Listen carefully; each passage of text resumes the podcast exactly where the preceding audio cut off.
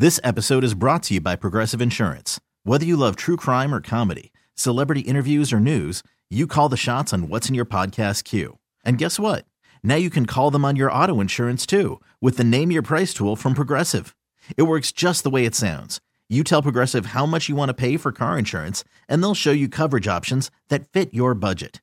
Get your quote today at progressive.com to join the over 28 million drivers who trust Progressive. Progressive Casualty Insurance Company and Affiliates. Price and coverage match limited by state law. TuneIn is the audio platform with something for everyone. News. In order to secure convictions in a court of law, it is essential that we conclusively. Sports. Shot clock at four. Doncic. The step back three. You bet. Music. You set my world on even podcasts. Whatever you love, hear it right here on TuneIn. Go to tunein.com or download the TuneIn app to start listening.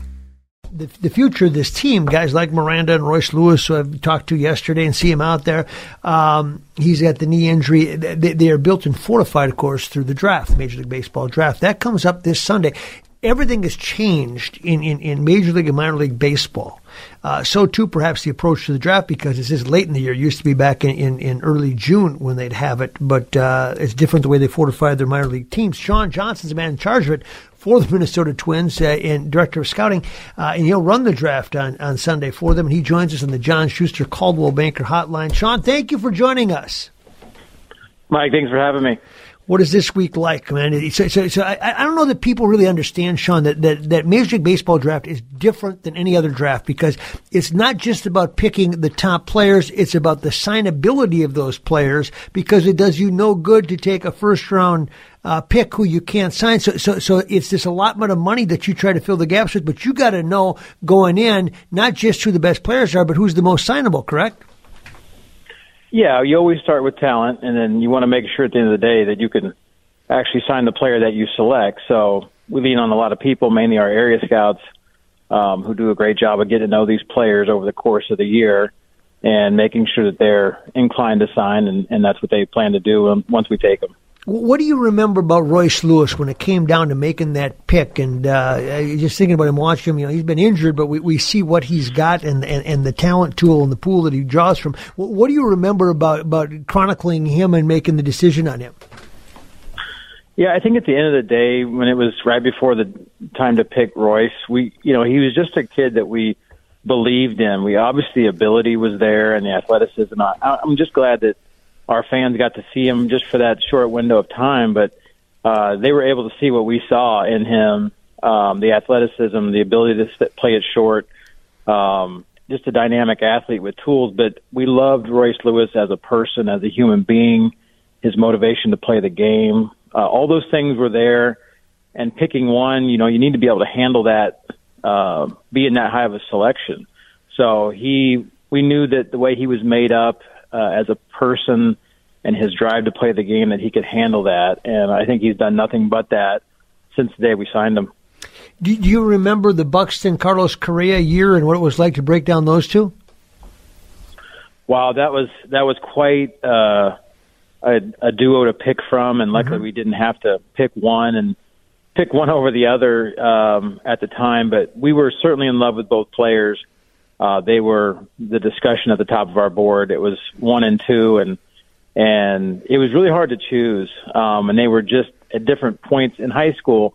They were at different points in their their maturity and the projection, and you know there was question marks with both to some degree, but not many. They were both elite players, and and I can still remember each other, you know, the the scouts staring at each other like, which way are we going to go here? and luckily, we got to grab one one or the other, and and it's really like when we signed Carlos uh, earlier this year, it was uh, our scouts were ecstatic. It's like, could you dream that they'd both be on the same team, and it's mm-hmm. happening? So it was really a cool moment. Now they both have the tangibles though too, don't they? I mean, long and lean and athletic, and, I don't know if this is true of all the all the position players that you draft, uh, but it seems like when you see a lot of these great players, you look at them and you go, you know what, they could do well in another sport as well. They've got that kind of ability and that, that kind of swagger. And, and, and do you do you see that in position players, guys that you go, you know what, uh, maybe they're a three sport athlete, maybe they're not, but you go, he'd be a really good wide receiver too because they're just that gifted.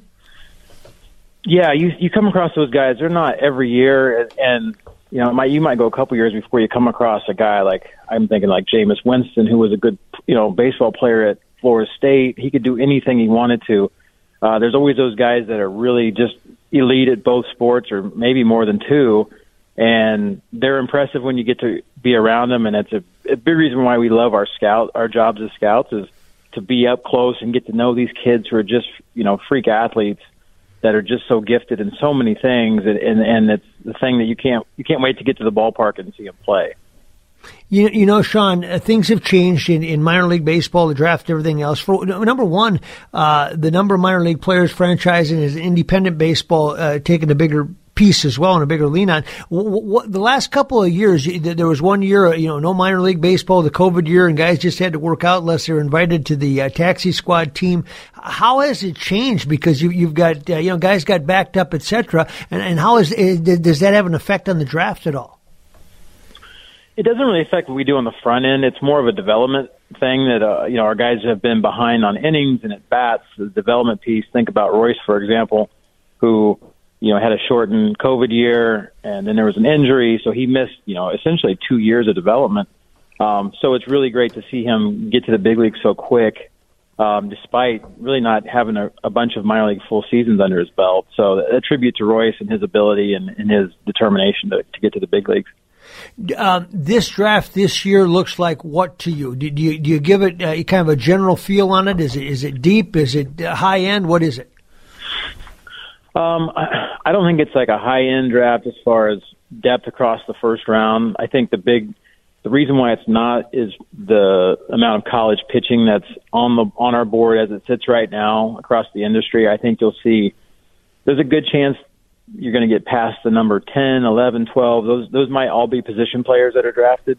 Yeah. Um, there might be a pitcher sneak into there, but uh, college pitchers usually drive the first round, and um, most of those guys either are hurt, are coming back from injury, um, or may have broken down during the year. So um, there's a lot of players we're trying to put together on our board that have incomplete resumes, if you will. And so you're trying to make sense of what this pitcher would have done if he pitched a whole year uh, or what he would do coming back from an injury. So there's more question marks than surefire talents that are going to fill that first round. You know, one of the guys that's going to go fairly early is, is Drew Gilbert out of Stillwater, and, and he went to Tennessee and played, and, and I covered him in high school, and I remember uh, emceeing the uh, Mr. Baseball banquet when he won it that day. Uh, you guys drafted him once as a pitcher, and, and he was a pitcher in high school, and he, he was the, you know, the, he led him to a state championship his junior year. I mean, I mean, he was lights out, and he goes away, and you go, okay, man, he's going to, you know, he'll amp it up another five miles an hour and, and maybe be high end by the time he gets draft eligible again. Instead, he becomes a hitter uh, at Tennessee. Not, not, that he hadn't hit before, but that was not what was forecast for him. Uh, what can you say about him? And do you see that very often? Where you know, m- many times it ends up being a position player goes, you know, tries it as a, a strong arm and they play, go to the bullpen or something. But but do you see that very often? Something like that? You see a lot of guys that are two way players in high school that are, are gifted both ways and you know it's hard to tell which way they're going to go if it's on the mound or or with the bat and uh, but a guy like Drew, I mean, if for people who haven't seen him visually uh, lately, I've seen I saw Tennessee play a handful of times this year. They had an amazing team. He doesn't look like the Drew Gilbert you saw in high no, school. No, he doesn't. he's a, he's physical. He's strong. He's he's gotten faster. Um, he may play center field in the big league. So um, he's one of the better hitters on the board, and you know he had a great year this year, and I think he's certainly going to go on the first day of the draft um, on night one on Sunday. Uh, you know, the, the, the interesting thing to me is how do you do that? How, how do you just turn it and go, okay, I'm going to focus on being a really good hitter right now? Is, is he just that gifted, or is it the fact that he's been around baseball so much he feels the game well because he pitches? Because that is an extraordinarily difficult thing to do, is to be a good enough hitter to go on day one. Yeah, I mean, I obviously can't speak for him, but I think there's some at some point he went down the road of okay, instead of trying to do both, I'm going to focus on this, and it turned out to be hitting. So he's trained his body in a different way. Uh, again, he's so physical now, but he's he's been able to keep his speed and his, his foot speed, and and uh, his swings really come on. So I remember seeing him with the USA group last summer. Um, it was surprising how how much more physical he was, and then I saw him I think in March in the Minute Maid tournament down at Houston and I'm like, is that Drew Gilbert? You know, he really yeah, I do know what you mean. He was so, you know, he was just so jacked, you know, and you, you couldn't even believe it. So he's had a great year. I think this, you know, he's he's got a chance to be a big leaguer, and um, again, he's had a he's had an awesome year. You know, um, the when when you you know you look at those players and now you're seeing this this rap speed and all the stuff that they're doing in the off season.